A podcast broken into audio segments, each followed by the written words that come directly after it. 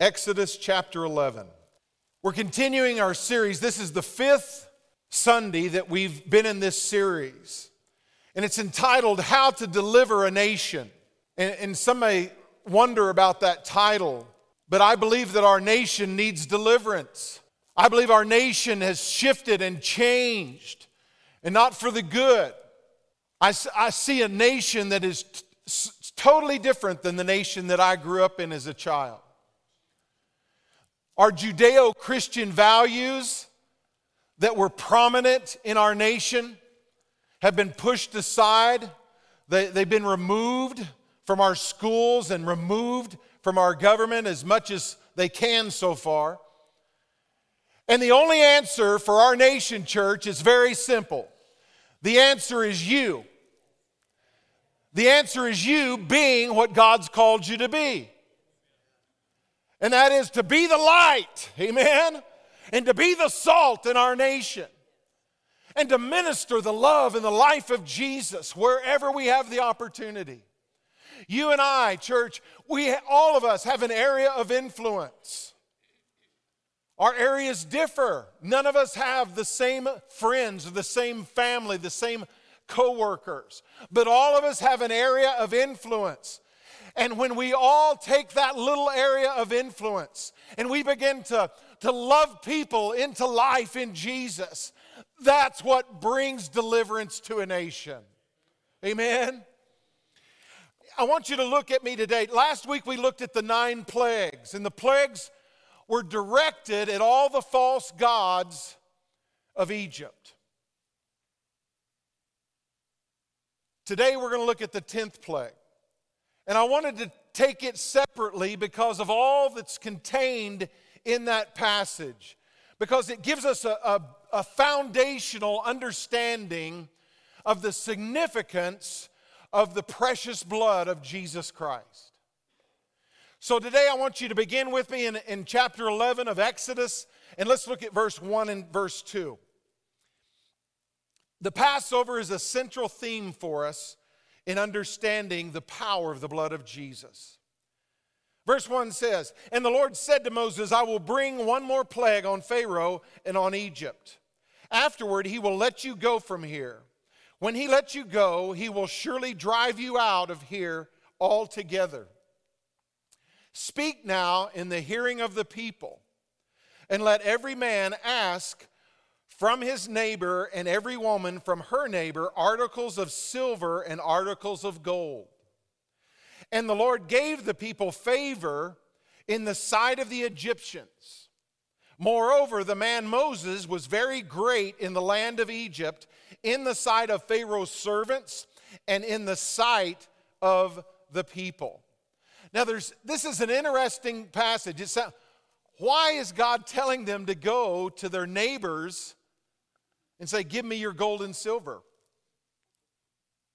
I want us to think about that for a minute. First of all, I don't think that's much to ask, considering the nation of Israel had just spent four hundred years in slave, in slavery to work and, and to do whatever they were asked to do by the Pharaoh. four hundred years, years of servitude. So that really wasn't that large of an amount for all that work. But also, I want you to think about this. God was telling them, you're going to get ready because you're about to leave. You're about to travel. Amen. You're getting ready for a journey. And something else I, I love about these verses here, it says, listen to this. Listen to what it says again about Moses.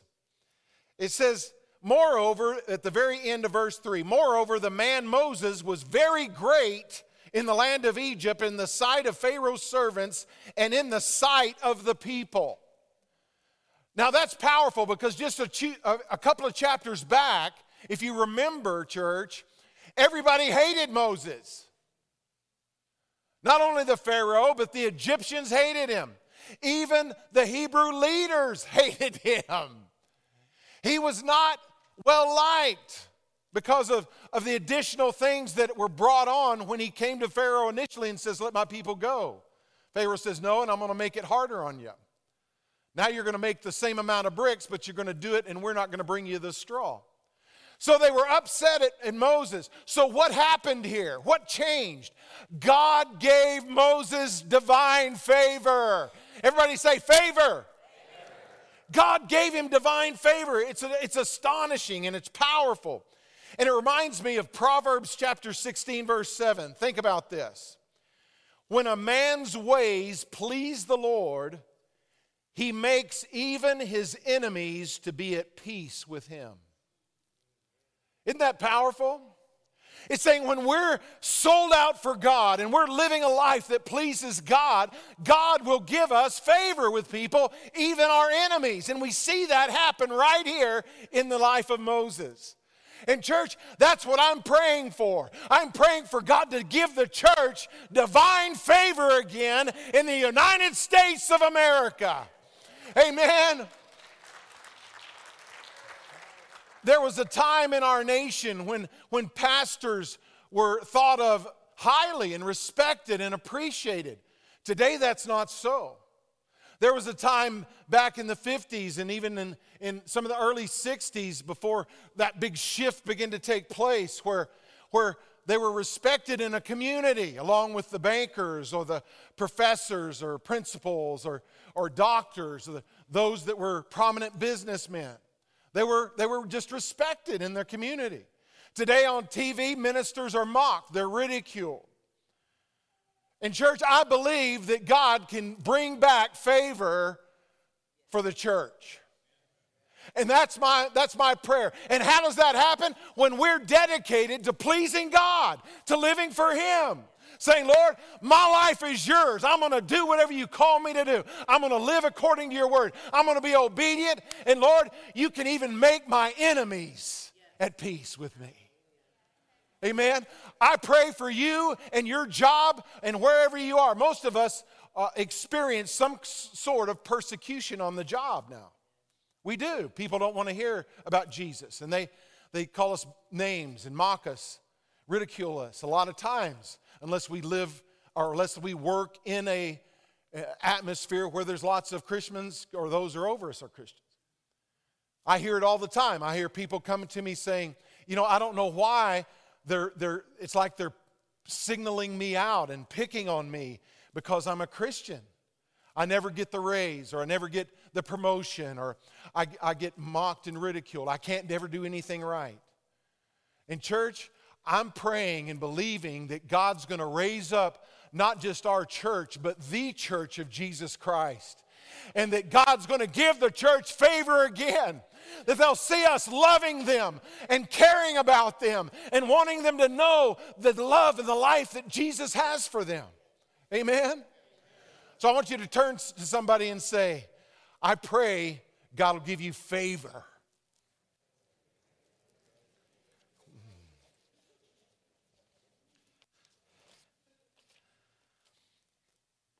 It's interesting, also, the gold and the silver, God was going to call upon them to use that gold and silver for the tabernacle, for the tent of meeting, for the place that they would come together and worship. So there was more than just God saying, here's a little bit of pocket change for you to make this trip. God had a purpose. God was seeing the future. And it's interesting, Proverbs thirteen and twenty-two, well, you've probably heard it, but it says, the wealth of the sinner is stored up for the righteous. Did you hear that? The wealth of the sinner is stored up for the righteous. Now, we know that our, our treasures are in heaven. But God also knows that we need what we need to continue to share the gospel of Jesus Christ. Continue to reach out in benevolence. Continue. And God's heart is to bless us. Not just one day when we enter into the glory, but God's heart is to bless us even now. I had a man that came that was in our church and just a... a A few years back, he came up to me and he shared this verse with me. He said, Pastor, and he shared the verse in Proverbs. And he said, this just happened to me. He said, this just happened. I said, oh, really? What did God do?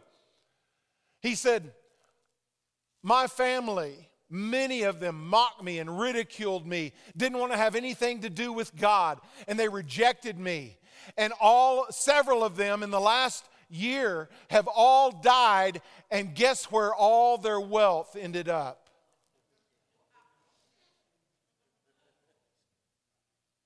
He said, this verse is true. And he blessed others. He, he was one of those people, anytime he got some extra funds, he would come to me and he would say, I really feel like the Lord wants to bless this person and I don't want them to know where it came from. So, Pastor, here's two or three hundred dollars. I want you to go bless them. Church, I'm praying that in these days that the wealth of the wicked is going to be stored and released for the godly people, that in these last days we will have more than enough. Amen? He said, give and it shall be given to you, good measure, pressed down, shaken together, and running over. Amen? And I'm praying that our church wouldn't just squeak by to be able to pay the bills. I'm praying that God would begin to, begin to bless us in such a way that we would be able to, to send missionaries out just from our church. And what I mean by that, church, no, normally missionaries take two years. They take two years and they travel all over the United States from church to church. And churches will, will, will say, I will support you. And it's usually twenty-five dollars a month, fifty dollars a month, or one hundred dollars a month. But it's not a large sum. So they're going around to all these churches. I pray that God would open the windows of heaven and begin to pour out the wealth of the wicked in the church of Jesus Christ.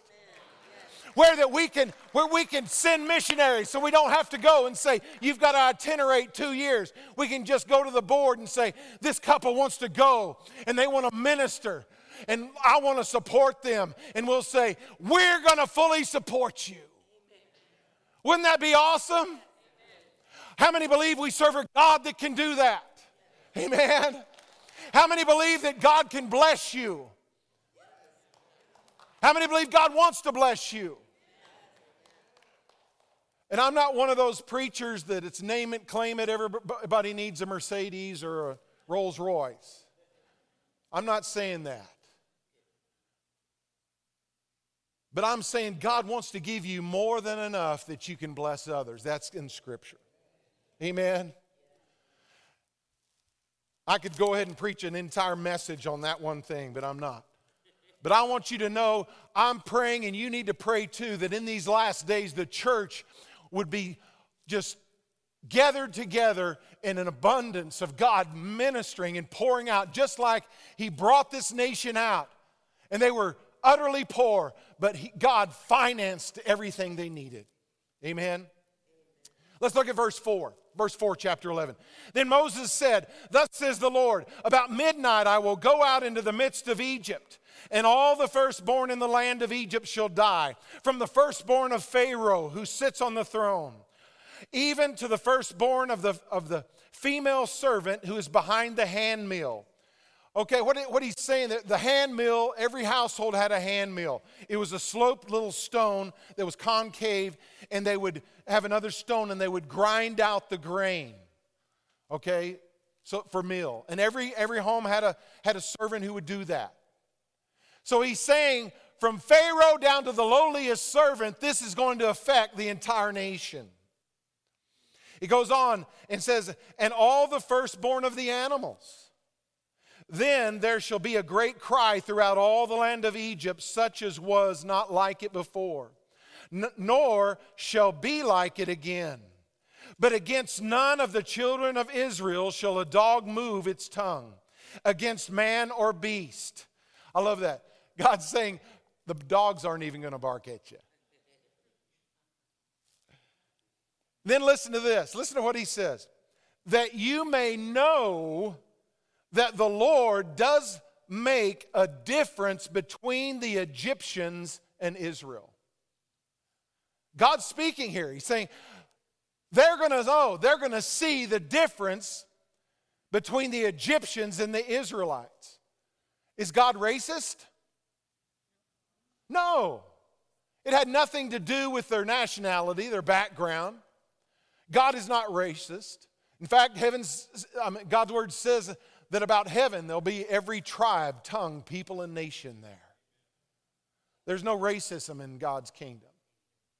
So what God's talking about there is the difference between somebody who's rebellious against God and someone who's obedient. This whole passage, if you look with Pharaoh and Moses, the contrast is so evident. God is going to bring distinction in the lives of everyone who is obedient, and Moses was. Moses was totally obedient down to the littlest, smallest detail of what God told him to do. He was going to follow that and have the people follow that. Where we see Pharaoh thinking he's God, and he, he's re- rejecting God. He doesn't want to have anything to do with God. And God says, I want there to be seen a distinction. And church, you need to let this sink into your heart. When you determine, God, I'm going to obey you down to the smallest detail. Even when it's difficult, it was so hard. Think about it. Everybody hated Moses. Even the people he came to set free were mad at him. I don't know about you, but as a pastor, I would not like to be in that situation. And as a pastor, there are times I'm in situations and I don't like them. But he was going to be obedient to God, even if he was standing alone. He was going to do exactly what God called him to do. Church, we need to have a distinction between those that don't know the Lord, that rebel against God, and those that are wholeheartedly serving Him. And church, if you are wholeheartedly serving Him, there will be that distinction. Amen? I had a, a, a old friend of my dad's years ago that he uh, he loved the Lord, and he he was up in years, and he knew that he was, you know, about to the end of his life. And he, he looked at me and he said, Milt, I want you to know. He said, I have come to this conclusion without any doubt in my life, that living the Christian life and following the Word of God, being obedient to the Word of God, is the greatest life that anyone can ever live on this earth. Amen? And he, he contrasts. He looked at, he looked at his friends who, who wanted to be their own God, who wanted to do their own thing. And he looked back on their lives and the destruction that came into their life. And he said, Milt, I haven't been perfect, but I have strived my best to live for God and to do what He called me to do. And I've never regretted it. Church, I've never met anyone who's regretted it. I haven't. And I've met a lot of people that regretted it when they lived for themselves. How many want to join me and say, Lord, help me to be obedient to You? Amen. Help my life to be a distinction between those that want to be their own God. Amen. Let's, let's look at verse eight. Or verse, uh, let's see, yeah, verse eight. And all these Your servants shall come down to me. This is Moses speaking to Pharaoh. And all these Your servants shall come down to me and bow down to me, saying, Get out, and all the people who follow you. After that, I will go out. Then he went out from Pharaoh in great anger. Now we know the scripture says, Be angry and sin not. But you can be angry and have a righteous anger. And Moses had a righteous anger. Amen. He didn't apologize for what was going to happen. He didn't apologize because this is God's word. Are you with me? In church, I think we need more pastors that have that attitude. That they're going to be like Moses and stand alone, even if everyone's against them, because they know the Word of God. They know what God's Word says. Not that they're preaching it in anger, but they're preaching it with a, with a, understanding that it's greater than them. It's greater than, than, than anything they can do. It's the word of the living God that transforms hearts and lives. Are you with me? Verse, uh, chapter twelve, verse one and two. It says, now the Lord spoke to Moses and Aaron in the land of Egypt, saying, this month shall be your beginning of months. It shall be the first month of the year to you.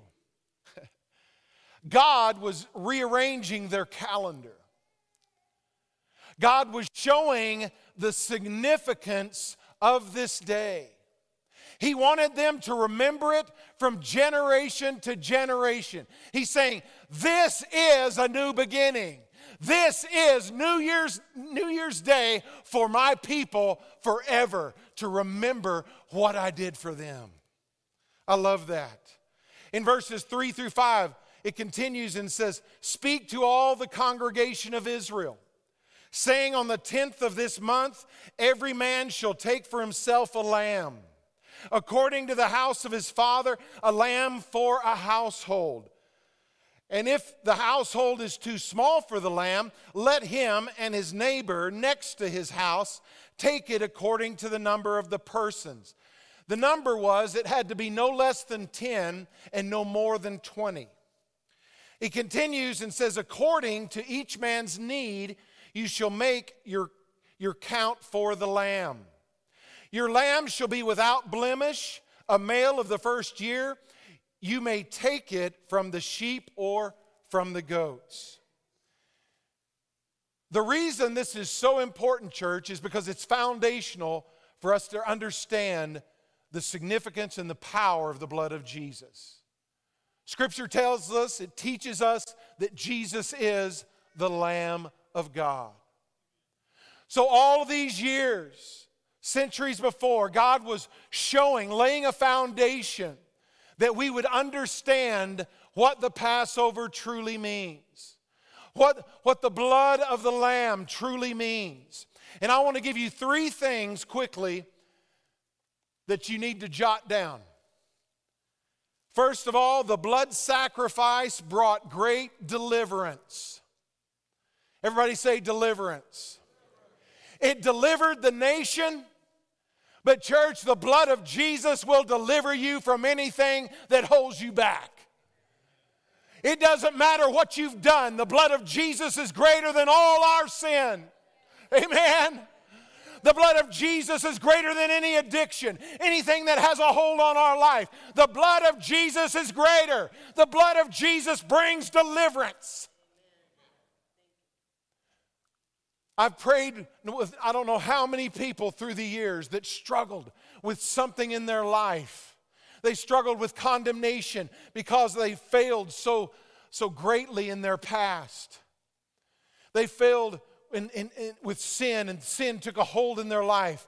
But church, I've never met one single person that wanted to be delivered and gave it to Jesus that Jesus did not deliver.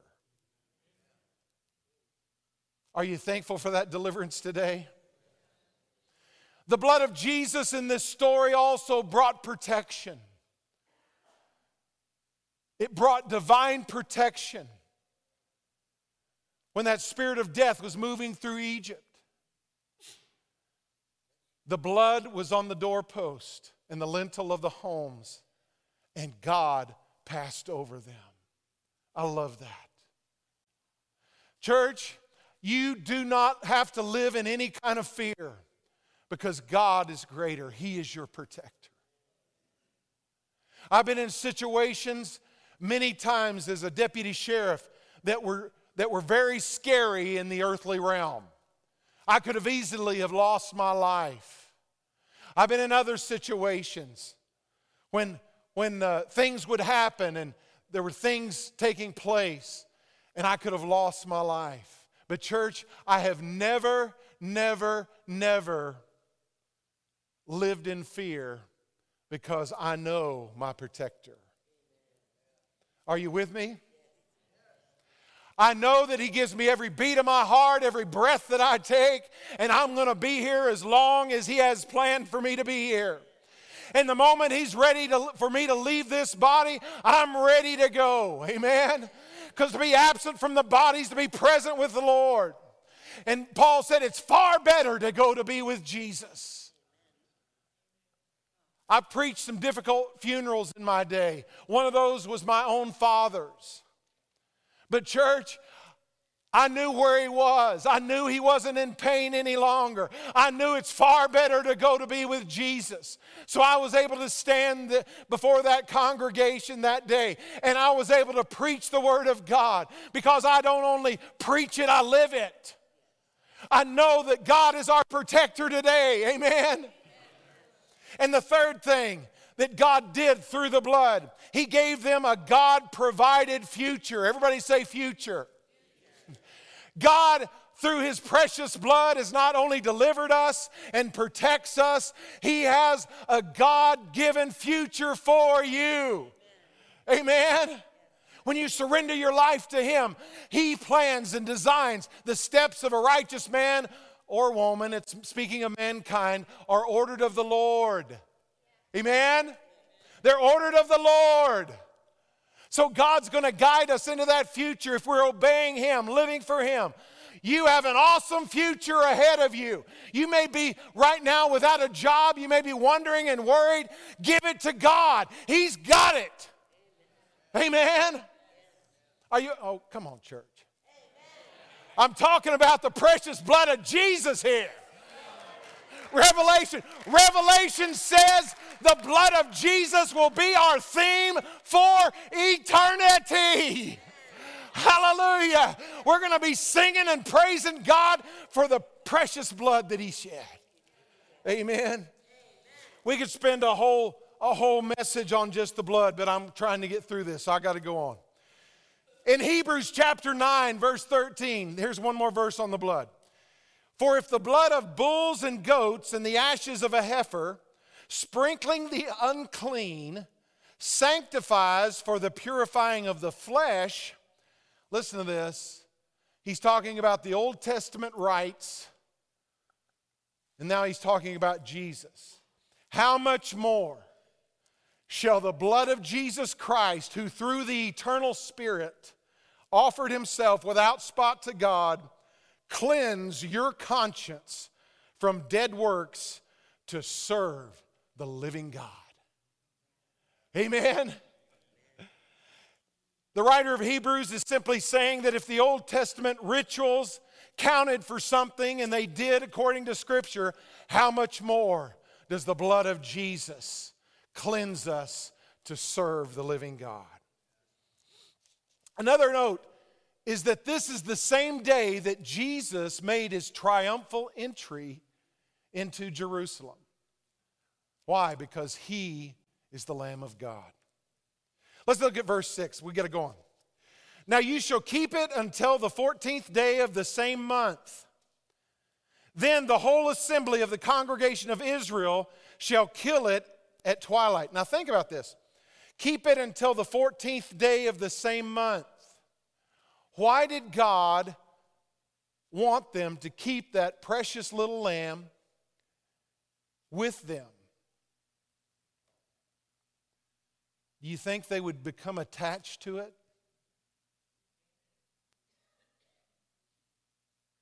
Do you think it would become precious to them?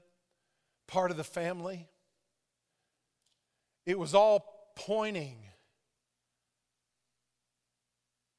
to how precious the gift that Jesus gave us truly is.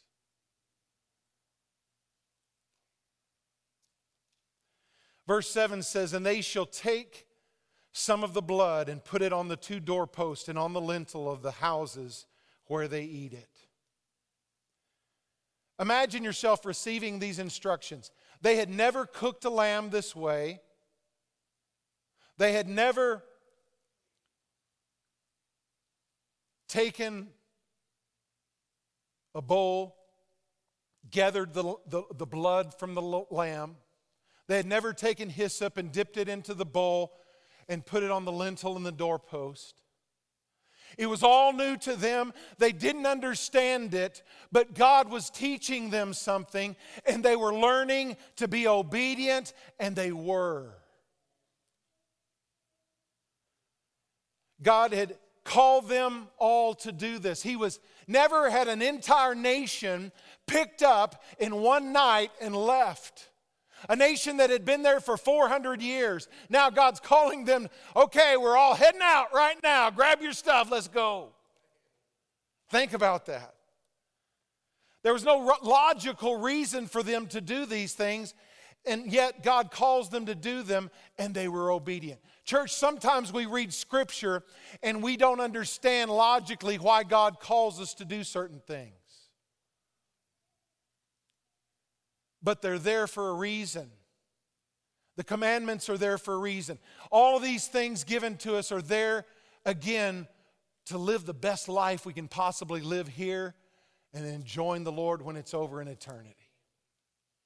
Look at verse eleven. And thus you shall eat it with a belt on your waist, your sandals on your feet, and your staff in your hand. So you shall eat it in haste. It is the Lord's Passover. What is all that have to do? Why are they doing that? God was saying, freedom's coming, get ready. He was saying, get ready because you're about to leave this place. It's going to be in haste. You're going to eat fast. You're going to have your staff there. You're going to have your belt on. You're going to have your sandals on your feet. Get ready, get ready, get ready. Amen? Freedom's coming. That's the message our, our nation needs to hear. Amen? Hallelujah. There's freedom in Jesus. Get ready, get ready, get ready. Freedom in Jesus.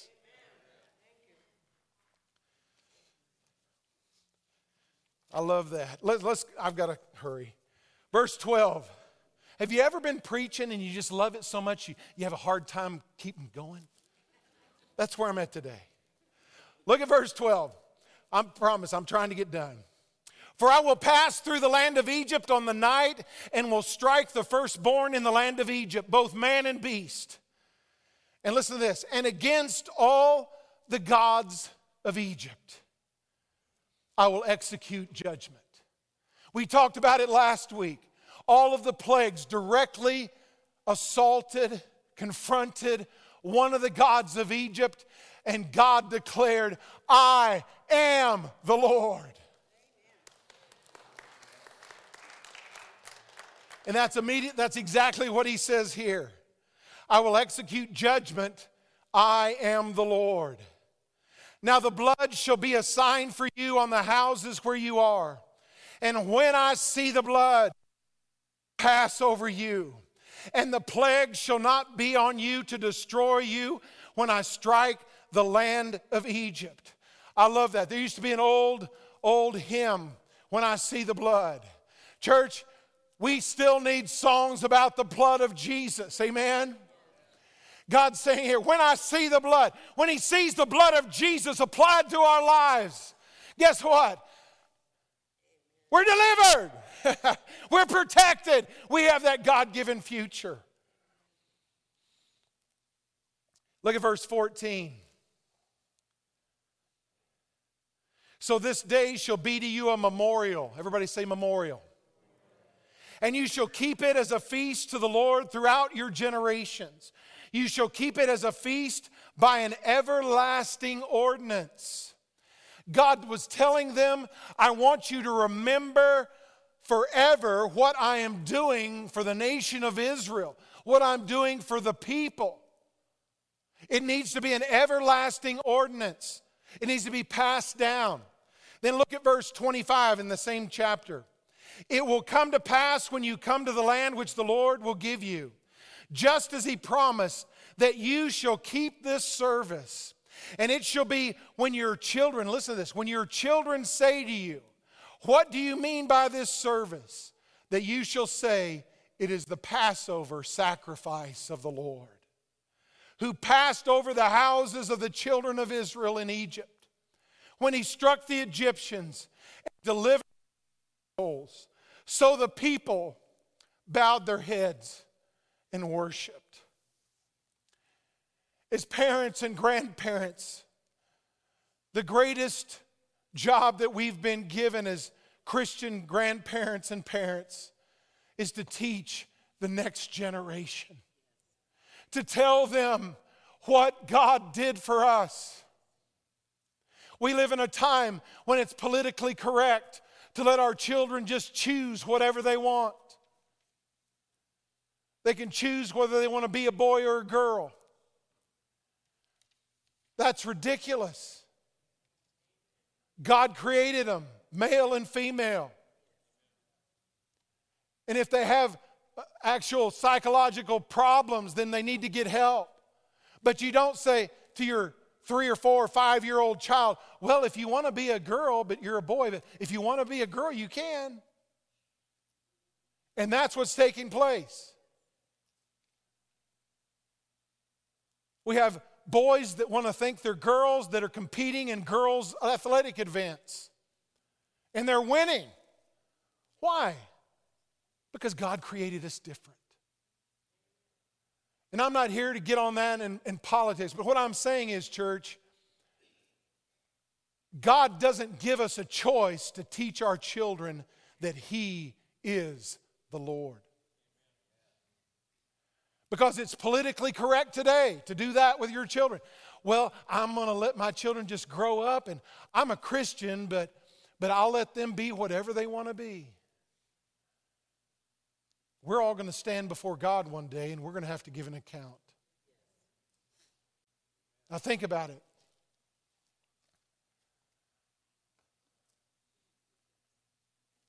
One of the primary things in my life, I've loved being a pastor. I love people. But there's a priority that's in my life that's been greater than that. And it's that my children know what I believe. As they grow up and they say, why do we pray before we eat? Why do we go to church every week? Because God's word says, forsake not the assembling of yourselves together. There's a spiritual dynamic that takes place. And I thank God for the, the video that we can send the gospel around the world. But church, there is a spiritual dynamic that takes place when God's people come together and worship together. Amen. He says, where two or three are gathered in my name, I am there in the midst of them. Amen?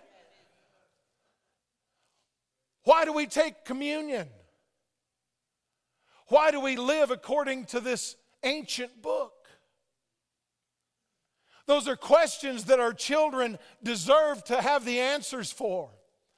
And in my house, I, I, I made sure that it wasn't just do as I say, but it was do as I do. I'm not saying that I was a perfect dad, and I'm not saying that Melinda was, yeah, she was a perfect mom. But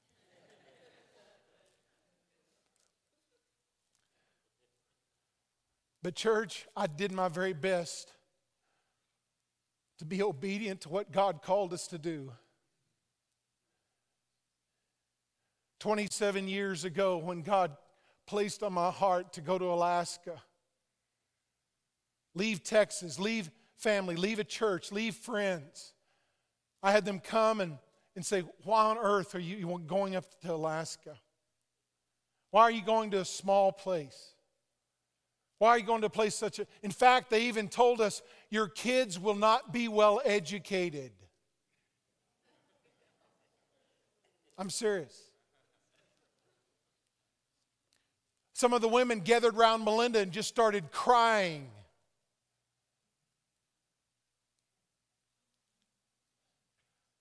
And I guarantee you, if I'd listened to that and stayed in Texas, my life would have been miserable because I would have been out of the will of God.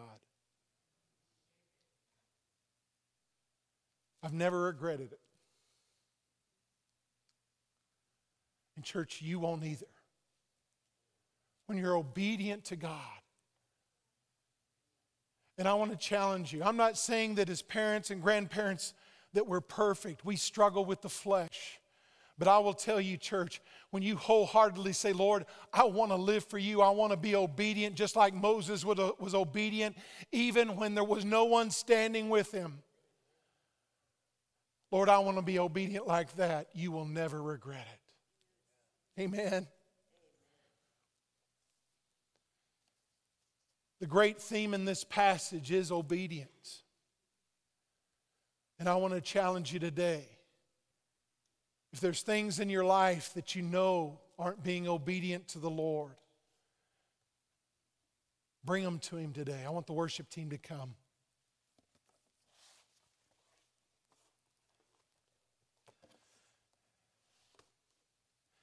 I was just imagining the devastation in Egypt on that day, on that night. I want you to think about the devastation. What it actually took.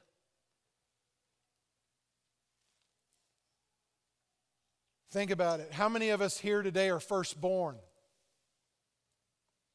We would have died.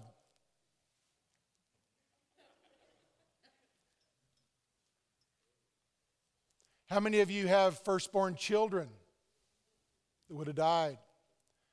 How many of you have several firstborn grandchildren? They would have all died. There was an outcry in the land of Egypt that the Bible says was greater than anything ever before it or greater than anything after it. There was a distinction there. And it wasn't God saying, I'm going to get even with these people. It was people that had rejected God and rejected God and they hardened their hearts and hardened their hearts. And God just said, okay, if that's what you want, that's what you're going to get. Church, I don't know about you, but I don't want to see my children's lives in any other place other than total obedience to Jesus. I don't care if they ever become wealthy or not, or struggle financially. I, I'm, I'm believing if they're living for God, He's going to provide for their needs. But I, I'm, I'm not worried about them becoming famous or wealthy or anything like that. What, what I'm concerned about is that they just say yes to Jesus and they come under the covering of His blood and they know the delivering power of the blood of Jesus and the protection of the blood of Jesus and fulfill God's future that He has for them. How many would say amen to that? Amen. Amen. We're going to close in prayer in just a minute, but we have something awesome today as we close. We have some young people that are going to be baptized. So I want you to I want you to lift the screen if you would. And if can I get a couple of the guys? Come and, and move these banners that are right in front. Would you do that for me? Thank you, gentlemen. These kids today are going